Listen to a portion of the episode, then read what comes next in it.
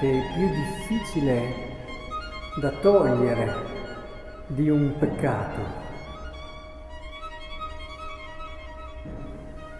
Quello che è anch'esso un peccato, ma che tante volte non si configura come tale, non lo riconosciamo come tale, ed è la cosa più difficile in assoluto da togliere nelle persone. Quest'uomo aveva molti soldi, non era un peccato questo. Qual è stato il suo peccato? L'indifferenza. Quest'uomo aveva Lazzaro lì, non se ne è neanche accorto.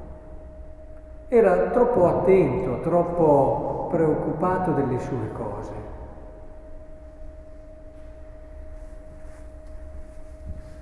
L'indifferenza, quella che Madre Teresa di Calcutta diceva essere il male dell'Occidente in tanti casi, oltre che la solitudine, diceva, c'è proprio questa profonda indifferenza.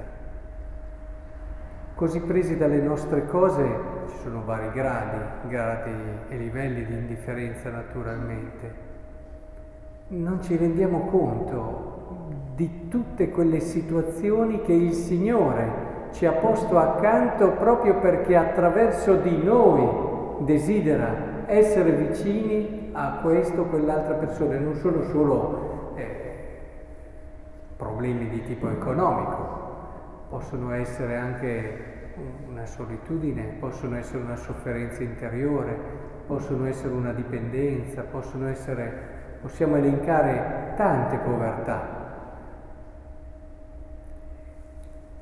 Qui questo uomo ricco aveva ricevuto tanti beni, magari alcuni se li era anche guadagnati, aveva l'opportunità di fare tanto bene, con questi beni, ma l'indifferenza glielo ha impedito. Guardate, la distanza più grande che si crea, è molto bello questo parallelo che si fa in questo brano di Vangelo, perché dopo che muore si parlano di Padre Bravo, abbi pietà di me, manda Lazzaro a intingere nell'acqua la punta di dito, eccetera. Figlio, ricordi che la vita, eccetera. Inoltre, tra voi e noi è stato fissato un grande abisso. Si ritrova quel grande abisso che genera l'indifferenza. L'indifferenza genera un abisso tra noi e gli altri. E direi l'atteggiamento che più di tutto crea distanza verso l'altro. Perché almeno io gli volessi male, in un qualche modo gli sono più vicino. Ma quando sono assolutamente indifferente è il modo in assoluto per essergli più lontano.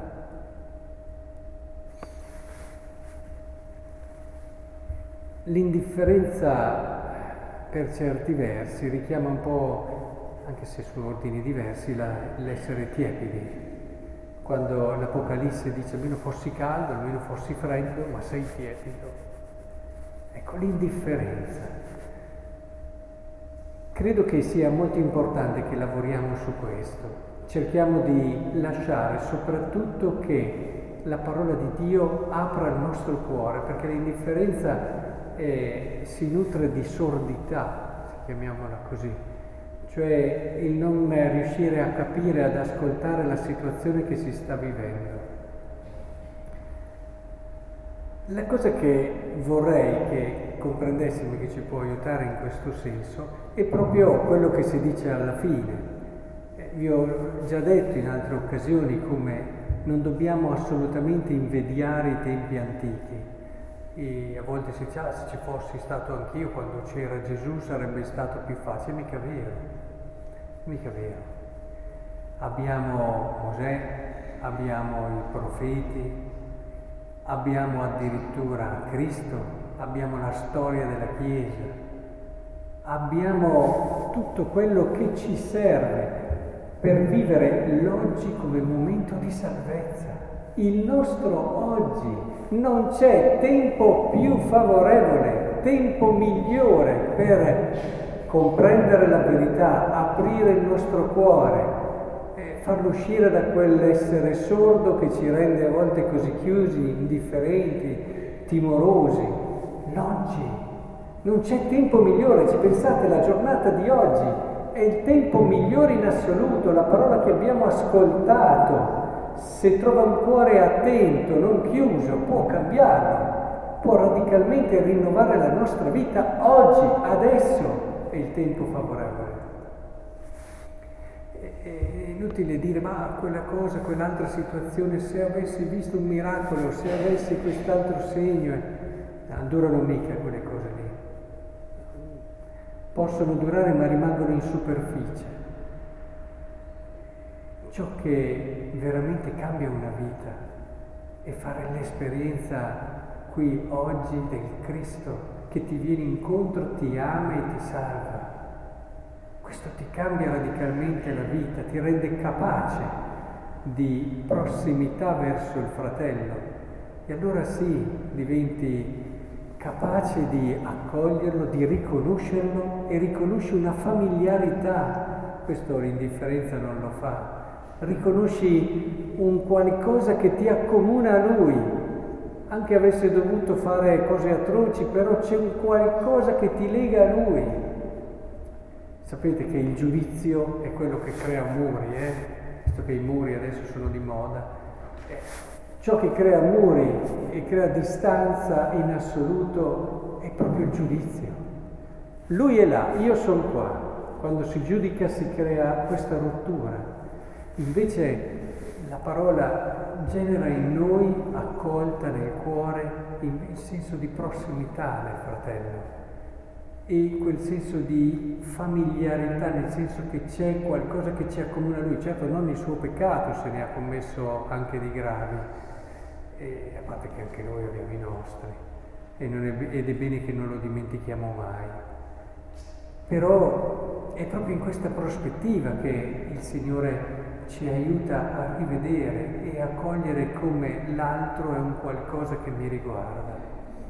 Qui si va alla radice dell'indifferenza per vincerla alla radice. Io non vivo più bene senza la... so che sono incompleto, è un'illusione quella di pensare solo a me. La parola di Dio smaschera questo inganno. La parola di Dio ci rende capaci di riconoscere la via corretta, giusta, della nostra vera felicità. Anche questo fatto di parlare del dopo, certamente il dopo ci sarà, però è anche proprio nella Bibbia usato per dire guarda che questa, visto che fine ha fatto questo ricco, guarda che questa non è anche su questa terra una felicità che possa riempire il tuo cuore. La gioia invece di dar gioia è la gioia più grande, in assoluto.